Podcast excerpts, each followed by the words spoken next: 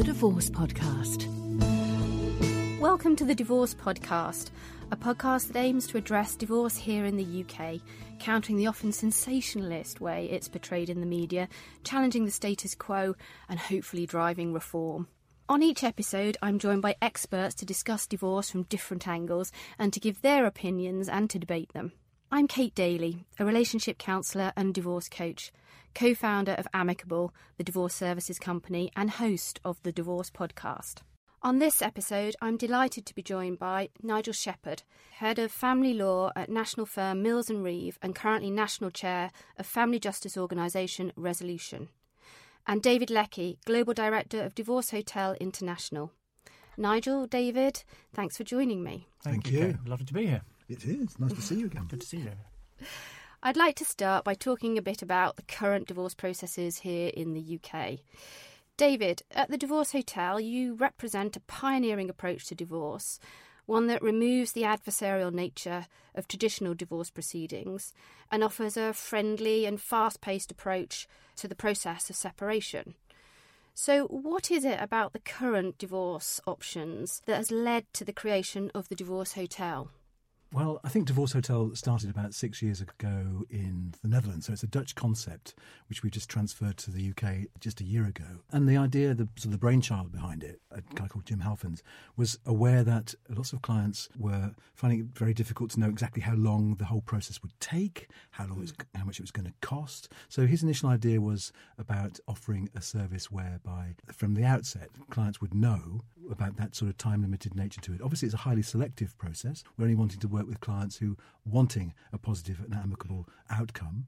And there's a very detailed assessment for that. But those people who are suitable for it, I think, respond very positively sometimes to having that time limited, know exactly when it starts, exactly when it finishes, and exactly how much it costs. And uh, from what I tried to bring to the table at to the Divorce Hotel is an additional component because I'm really interested from my experience as a therapist and as a mediator for quite a few years about attending to the emotional aspects of the process because I think that that's where I like to see Divorce Hotel sort of going and developing, helping clients to bring their marital relationship to an end as positively as possible in the hope that they can have some sort of relationship going forward, obviously specifically useful if you've got children, for example, as lots of people do. And so that's the bit that's been missing traditionally in the way we've handled divorce here in the UK. Well, I, I think that from my 25 years' experience as a therapist, I've met so many clients where a bad divorce has really affected children. And those children, they grow up and have become my clients and will often reflect, have often reflected upon the awfulness of their experiences as children in the divorce process. And I think we all know that the whole blame culture thing that has been present for so many years in this country doesn't help it, does it? That it, it puts that additional wedge in with so many people, and of course, who's going to you know, suffer as a consequence of that? Not only the divorcing parties, but also, of course, the children. And that's what my sort of aim is. When I got divorced myself, I sadly had to endure not having a, a, very good relationship with my sons for a period of time. And I think that was on the back of a reasonably good divorce. And I think that we know the horror stories of really bad divorces and all that can really go wrong with that. So, if in some small way we can offer a service which encourages people to contemplate that conscious uncoupling process and divorce in a more positive and amicable way, still acknowledging all the feelings that go with it, but in the hope that at the end of the process they can leave still being. Uh, I love this expression which comes from the conscious uncoupling material. It's happily even after. And I mm-hmm. love that phrase. Mm. And that's mm. what I think we're about, trying to get that uh, end uh, end goal. And Nigel, is that possible from a legal perspective if we have to work within an adversarial system? It's certainly possible because I think the system we've got at the moment, although it is set up to be adversarial, if people get the right advice, particularly from resolution members, it needn't be. And so everything that David said about the approach, about helping people to look forward, not backwards, to remember that people have often got children, that even if they are separating and divorcing, they're not separated from their children, and to help them to co parent. So the resolution ethos and resolution was set up in 1982 at a time where certainly family law work was really contentious. It was just like another branch of litigation, um, like suing somebody after a road traffic accident. And the founder, John Cornwall, realised and recognised that there was actually a family dynamic there. There was a better way to do it. And so, however many years later, it's 35 years later, that has become the normal approach. What we've got, unfortunately, is a divorce law system that actually pushes people into a blame game. Right. And that's why Mhm. I am personally passionate about trying to change the law. So is Resolution. And indeed, so are most people that you talk to Mm. about the need to try and say, look, we don't need a process that makes things worse. We're trying very hard to help people to be constructive, Mm. to look forward. And at the moment, we have a system that militates against that, and that's what we're trying to change. But is a solicitor the right person to do that emotional support that David talked about when he was saying that the aim of Divorce Hotel is to really attend to that emotional space and that emotional sphere? Is a lawyer the person to be able to do that if that's what's the key to success of having an amicable divorce? I think it's very important that people who are going through this are able to access the help that they need in all kinds of different disciplines. Okay. I always say to my clients, look, I've been doing the job for an awful long time now. I have an idea of how you're feeling from my experience, but that is my experience as a lawyer.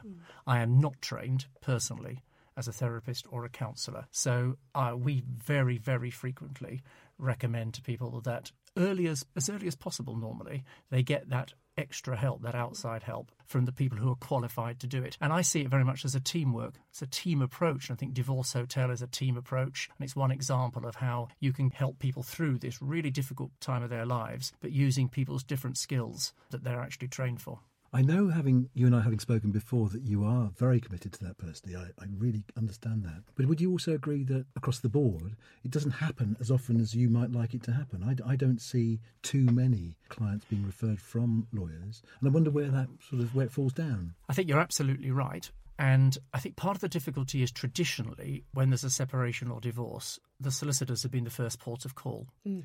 And that's actually something that's quite difficult to shake people away from. If they're feeling ill and depressed, they'll go and see a doctor. But if they come to you as the gatekeeper, if you like, which has traditionally been the case, it's actually quite difficult sometimes for the solicitor to say, look, I know you're putting your trust in me, but I'm actually not the right person to deal with this aspect of it. And that's a, that's a conversation that takes confidence from the solicitor and some experience, and it takes confidence from the client because the, the reaction that you sometimes worry about getting and sometimes do get is, well, hello, I've come to you because I'm told you're an expert, and now you're telling me you can't do this, and you're sending me off to somebody else. It's going to cost me more money, isn't it? Can't you do it all? And that's the balance where to strike is to say, okay, let's start off, but to try and encourage them to make their own decision mm. to go and see somebody else. So it comes naturally. I think we're a long way off that at the moment, but we're getting we're further down the road than we ever were. But is it that we've got the wrong first point of call then? So I think you made the point, didn't you, David, that actually the, the, the main task here is an emotional task and there are the legal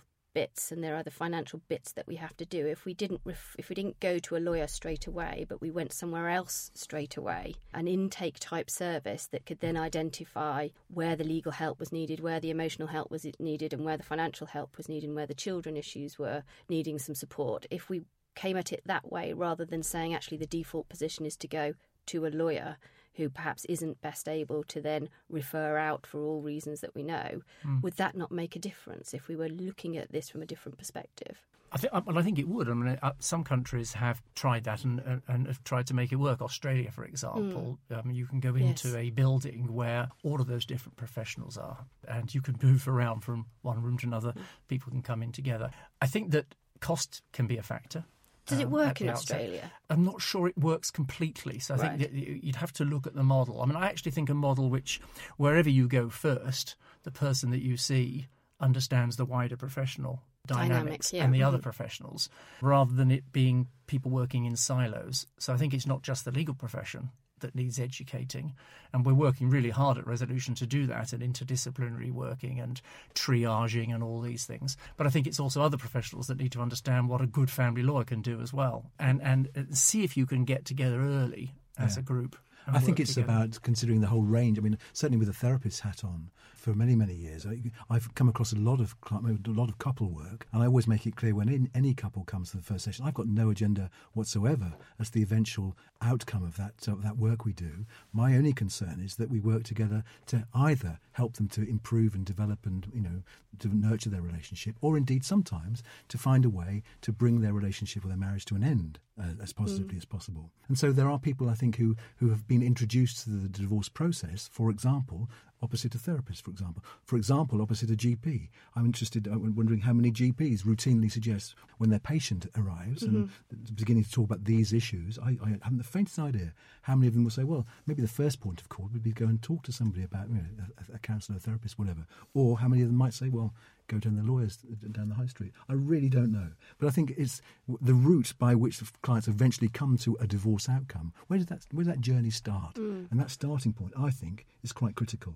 And I think there have been, sadly, sometimes I've, we've come across a couple, uh, some some clients, divorce hotel clients, who've very clearly had some very negative. Sadly, and I'm not having a pop at the legal profession. I know many, many, many positive lawyers. We used of your best friends are lawyers, yes. exactly. Some, of them are. Um, some of them are West End. Sorry, no. Um, but it's also true to say, and I'm sure Nigel would agree, that there are some s- sad cases, and we've had some direct and been, said it on, on the TV programs we've been on. Some of them, they've gone to see a lawyer for an initial meet- meeting, and the lawyer has started the process almost straight away about putting wedges, putting boundaries, putting barriers up between the, mm. the party who's gone to see them.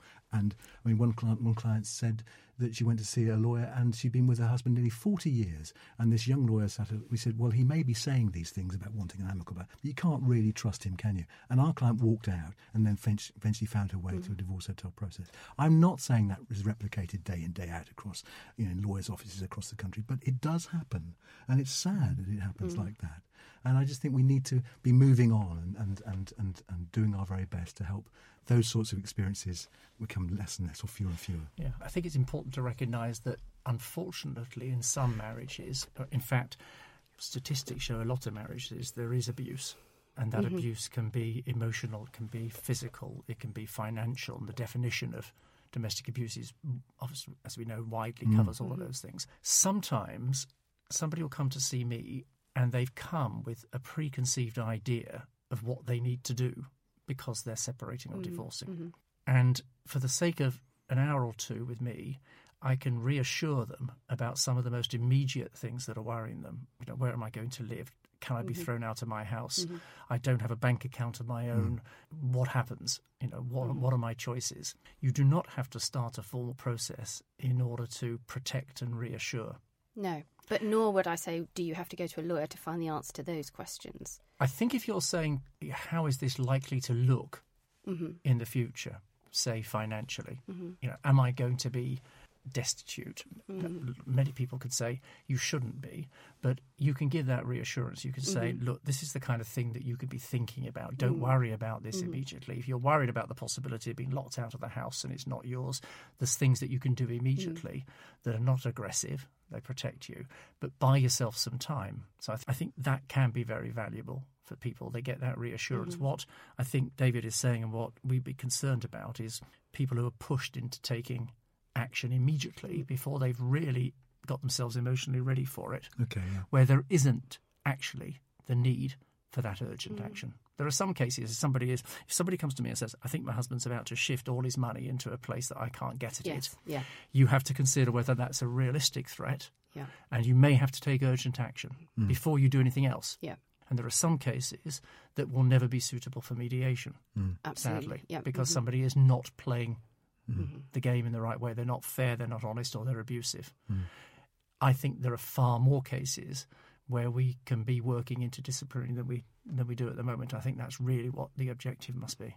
So I th- we're all sort of violently agreeing with this idea, aren't we? That it needs to be a much more Heated interdiscip- agreement, I think. we could say. yes, that there has to be this interdisciplinary approach. And I know, because I've talked to both of you before, we have been talking about this for quite a long time, quite a few years. There was a bit of a hiatus, wasn't there, when the collaborative approach came, and that might have been a new panacea for doing things collaboratively. It hasn't really panned out that way. So, what do we have to do to get a more collaborative approach or a more interdisciplinary approach from therapists, lawyers, financial advisors, tax accountants. How do we do that then? What has to change? Because we're all saying we agree with it, and I know it's a, a shared view from lots of colleagues, but it isn't happening. So, what's got to change to make it happen? I think it's people building experience. I think it's learning from those parts of the country where a few people have Mhm. got together and have really made it work. I mean, collaborative practice has worked in pockets, has tended to work that way Mhm. because it has its own momentum. If people not just talk about it, but actually do it and then can say from their own experience, I've just been doing this for somebody else in very similar circumstances to you. I think it can really work. Hmm. It, it's quite a slow process, but I wouldn't like to forget the progress that we have made. You know, I, I've been practicing since before Resolution was founded, and it really was so different then Right. and the mood music has changed very significantly. So, you know, government policy, people are talking about the benefits to families hmm. of, of trying to remove animosity as much as you can or to reduce it. Mm-hmm.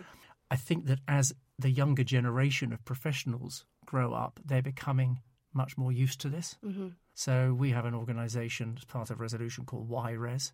Yeah. And these are the people in the earlier stages of their career. And this is much more natural to them. They've grown up with it being part of the horizon. They may be in firms that don't actively encourage it, which is an issue. Yes. Yeah. I think, as for the want of a better word, as the dinosaurs drop off their twigs, I think you're going to find that it, the momentum continues to build. But there is a, a very experienced group of quite die-hard practitioners still out there, not resolution members, Well, hopefully. in age terms, you and I are Um, both dinosaurs, but we're not dinosaurs in terms of our attitude. we're not, but there are still quite a few people out there that I think you're probably not going to shift. Right. And as they move on and they're replaced, I mean, the judiciary is a completely different view to what it used to be. Know. Right. So So how has the judiciary's view changed, though? Well, I mean, they've just they've completely embraced the idea of conflict is bad. I mean, Right. judges have to judge, and if they're faced with conflict and they're faced with having to make a black and white decision because you can only believe one side or the other, mm-hmm. that's their job. yeah. They're not. They may be trained as mediators. A lot of the judges have actually trained as mediators before they become judges. A lot of the judges are part-time judges who mediate in their other practice.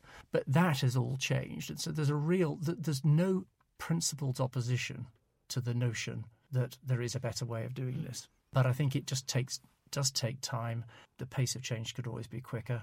And I think we just need to continue to mm-hmm. talk about it and to practice it. I think mm. that's the real key to it and to build that up. And I mm. think in five, ten years' time, I think the multidisciplinary approach, bringing people in at an earlier stage, will be increasingly more common. But I think it will take time still. Okay. So we're in the process of sowing seeds right now still. I think Are we're a bit shoots? further than that. I mean, Mm, if there you look at it, so I think we're out of nappies, Yeah. Yeah. but we're still probably only toddling. Okay. Right. But is this, uh, are we toddling in a nice middle class way though? So I know, David, in therapy, we have this endless debate, don't we, about how accessible we are to people from lower social economic Yep. backgrounds and that kind of thing. Is this not the same problem? You know, do you have divorce hotel customers or clients who come from lower social economic backgrounds? Sadly not, because of the the price of the of the, of the package. And is that the same with the multidisciplinary approach? Are we going to bump up against the idea that it's great, multidisciplinary approaches is definitely the right way forward, Hmm. providing you can pay for it? I think that's a very real problem. It's a massive problem. I mean, uh, people aren't even getting legal advice Mm-hmm. because legal aid was slashed in 2013, completely slashed. So there are a lot of people out there that really don't have access to even early advice and guidance. Which means they're not finding out about the benefits of the other professionals that can help them. They're going nowhere. They're doing it themselves. And they're doing it themselves within a divorce process that they are often learning about from the media, who sadly frequently get it Wrong. Very yeah. wrong. yes. um, we're still talking about custody Divorcing in the in two media, which minutes. we haven't yes, had since exactly. Yes. 1991 or whatever Yeah, it is. mhm. And so, you know, that's a real problem. People are not getting that help, and we're doing it within a divorce system that still encourages blame in order to get on Mm. with things. You, you have to wait two years if you want to do it without blaming the other person. Well, let's talk about this blame game for a minute then. David, in the divorce hotel, the idea is that you do things without blaming each other, but what if there aren't grounds? Well, of course, we have to, you know, find a ground, Mm-hmm, don't we? We know what they are, either adultery or other forms of unreasonable behaviour. And I mean, I don't know if you saw, um, we had a couple. I, I like talking about Paul and Janet because they were brave enough to put their story out there Yes. on the media. And there's a gentleman who he his his sexuality was the was the issue. After many years of being involved in a heterosexual Mm-hmm. marriage, he was able to be honest enough to come clean about his own slightly more genuine sexuality. And of course, that causes a problem. We know full well you can't you can't divorce an adultery if you're having sexual relationships with somebody of the same Yep. gender, etc., etc. That's an interesting issue in itself. Mm-hmm. Yes, of course, it yeah, says a lot about our Let's- legal yeah, system. let's debate that. exactly. Um, but um, so we had to help them find a set of words, or my colleague lawyer Claire Thornton, who I work with, helped them to find the, the appropriate set of words that they were happy with. They were. It was a very emotional process for them. Um, I was very touched, but it was really very beautiful. There's a little clip of the couple that sh- they left it in the edit on the TV program where Janet reached out and held Paul's hand about th- how difficult that was for them. It was incredibly moving, yeah. It was, it was very, very, very moving. Uh, and I think that we, we know full well, don't we? We don't have to over egg the pudding. We need to. Uh, I mean, you're the lawyer. You, you know much more about it than I do. I'm not the lawyer. But there, there only has to be a reason, you know, a, a small enough number of. We don't Yeah. have to go. uh, Sadly, again, I've know of cases through my legal colleagues where uh, uh, they've received pages and pages and pages of, of allegation, counter allegations. What's it all about? I don't get it. And the sooner we can move to a situation, I, I, I, as you know, I, I think you know, Kate, I spent a lot of my life in the Netherlands. I came across Divorce Hotel because I'm in a relationship with a Dutch person and I've lived there part time for 15 years. And they do it so differently over there. All they have, to, you know, our relationship is, is, is broken down. There's no, no justification. It's mm-hmm. just broken down. And if my relationship with Nigel has broken down, mm-hmm. however much he doesn't want it to break down, I think it has. Therefore, by definition, it has. No mm-hmm. argument, no blame, no nothing. It's just a sad fact about our relationship. And we proceed quite straightforwardly to divorce. And I, when I first came across that, when my Dutch um, partner was divorcing and I was divorcing at the same time, and contrasting those two experiences, an English divorce versus a Dutch divorce, I think, I know which one I'd rather have. It's not the English one. No, and that's because of the blame. You mean Exactly. that's exactly. That's exactly right, and that's why resolution is pushing for a change in the law, and it's something very close to my heart because I was chair of resolution in the mid 90s when we actually had an act of parliament that would have introduced mm. no fault divorce, but it never got implemented. So I said yes when they asked me again because I saw it as unfinished business. Mm. it's really, really important. David's absolutely right. You do not need reams of allegations. Mm. The trouble is, all those people that don't have the benefit of even basic legal advice aren't let into that secret. Mm-hmm. Yeah. And there's some brilliant research by Professor Liz Trinder from Exeter Yeah. University mm. called Finding Fault, mm. Yeah. which has mm-hmm. researched in detail what people who are dealing with this on their own without Yeah. any legal help actually think. So they get a divorce petition that says you've done this, this, and this, and it goes on for three pages. The first thing is they get very upset by it. The second thing is they say, well, it's not true, so I therefore need to defend it yeah, in some way Exactly. Yeah. Mhm. without being told that in fact it makes no difference to the money, makes no difference to the children. Yeah. It's a means to an end. It's it's intellectually dishonest, Yeah. which is what Mm-hmm. the president of the Family Division of the Court of Appeal said in a case called Owens. Yes. People don't understand it, and it's it's just a nonsense. It, Mm-hmm. It's just a sham.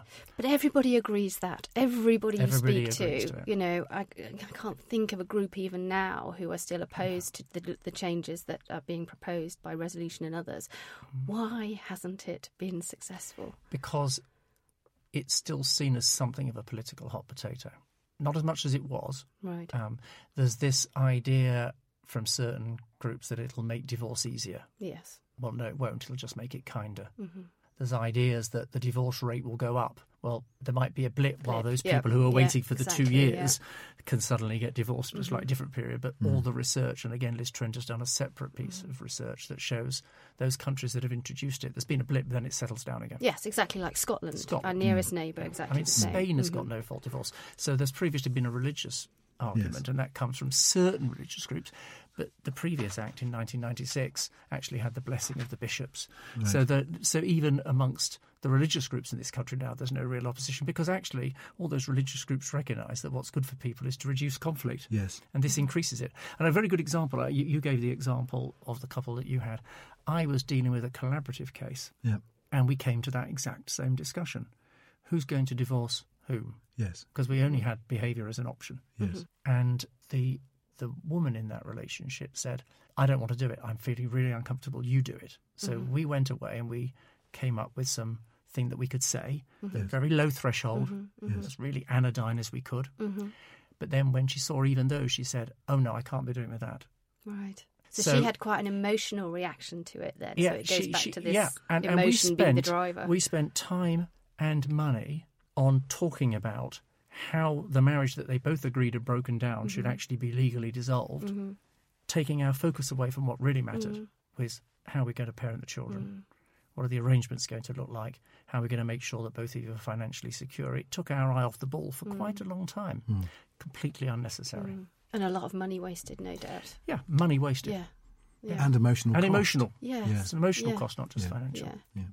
Yeah. Yes, presumably by the end of that, you're in a worse co parenting position, having had to go around the houses and debate who was at fault and who's done what to whom. And Well, that's right. I mean, this is a couple that was committed to try to do it mm. yeah, in a non-adversarial way, and the system pushed them into an adversarial conversation. Yeah. Yeah. And what happens then is a bit like fault lines. Yeah. You know, they're like a San Andreas Yes, fault. If you nudge it and you part to- it, then yeah. the sort of molten lava starts coming mm. out.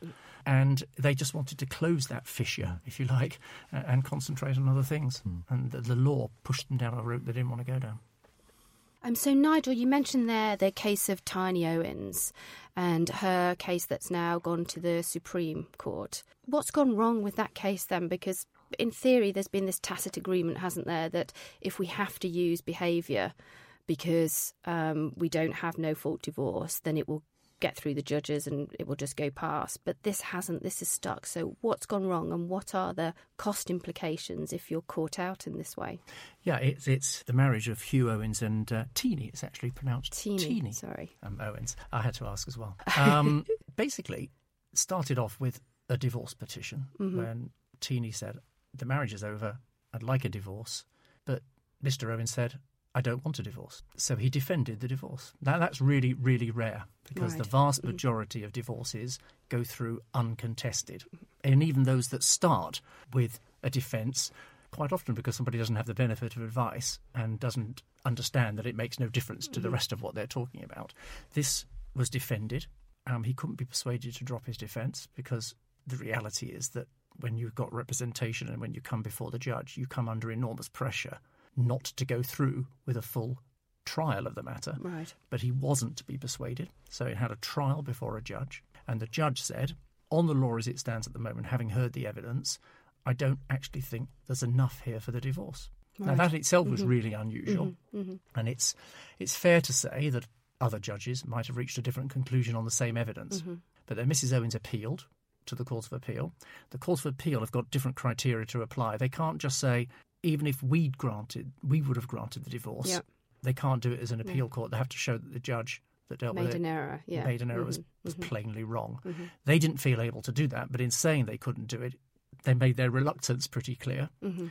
Uh, Mrs. Owens has now appealed to the Supreme Court, which is the highest court in Mm-hmm. the land, trying to find ways in which the current law can be interpreted in a way Mm-hmm. that allows her to have a divorce. Because the, the ridiculous thing here is it is common ground that the marriage has broken down. They don't live together, Right. they live in separate houses. Right. She isn't coming back. There Yes. is going to be no reconciliation. There's no dispute Mm-hmm. about that. So this is a marriage which is effectively an empty shell that has been kept alive artificially Hmm. because without being able to get the divorce on the basis that she's asking for it now, she has to wait five years. And that five years isn't up until 2020. Right. And that actually stops her making certain claims and getting things finalized Mm-hmm. So it really emphasizes the reason we need reform. That's what the Court of Appeal has said.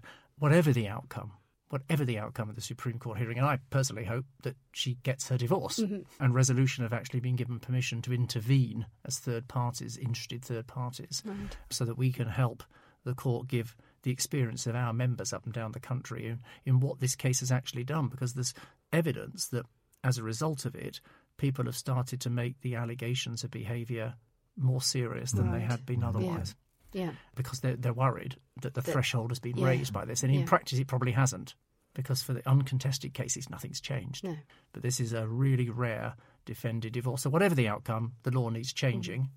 Um, I hope she gets a divorce. But even if she does, she's had to go to the Supreme Court, for goodness sake, to get it Yeah. at huge expense. I mean, What, quantify I that mean, then. oh, I- Are we talking I- hundreds of thousands, tens of thousands? on the divorce itself, you had a full hearing Mm. before one judge. You've been to the Court of Appeal and she's lost. You're going to go to the Supreme Court. Tens of thousands Mm. of pounds just on the reason for actually getting the divorce. Mm-hmm. That's not dealing with money. That's No, not she dealing with children. the finances out or Um, anything at this stage. you know, no. um, that's Mm. just dealing with whether or not she's entitled to the divorce on a marriage that is patently over. Mm. I mean, it's a nonsense. It's a clear nonsense. The Supreme Court can't change the law. They may be able to interpret the law on the particular facts of this case in a way that allows the divorce, but fundamentally, the, the blame game will remain unless government legislates to change it. right. So the only good thing about this whole sorry state of affairs is it shines a light on the ridiculousness of the current state of affairs. Yes, I mean, even the Daily Mail, who have been vociferous opponents of this in the past, Yeah. um, but particularly in the 90s um, when we had the Family Law Act, were, were really quite vehement against it. Even their columnist actually said, What do you mean she's been prevented from mm. having a mm. divorce? And they saw it actually as a, a sort of almost a feminist issue. Mm. Right. You know, here is a man who was just saying, I am not going to grant you a divorce, even though it's obviously over, mm-hmm. um, wielding power and preventing something which she, she wants and is important to her. But that's the law as it stands at the moment, irrespective of how a different judge might have interpreted it differently. The Court of Appeal said, can't show that you're definitely wrong. And that's why it's a nonsense. That's why it's intellectually dishonest. That's why it's damaging. That's why it's it's preventing people from getting on with what really matters. I'm really interested in about the sort of how the age of the clients might affect things. I think you, the case you're talking about there, the couple are uh, in their 70s, I think, aren't they? Yeah. And so he is certainly. Right. I was just thinking about how, uh, as we work more with younger clients, I was thinking, for example, today I was reading about Donald Trump Jr. and how he is maybe approaching his impending divorce from his wife. And, and I think they're sort of still wanting to spend time with the, the children. There have been photographs of them recently spending time together with the children.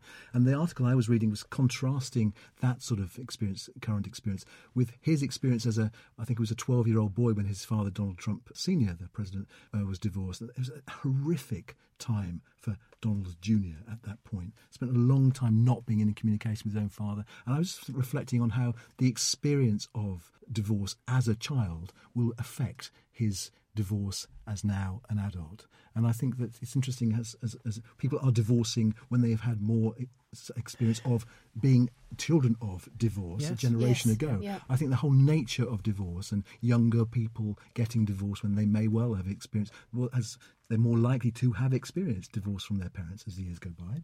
Um, so I think they will have experienced the horror of it. Maybe they will be more and more determined to, to definitely go for the more positive and amicable solutions. I think we're beginning to see some experience of that in Divorce Hotel in this country.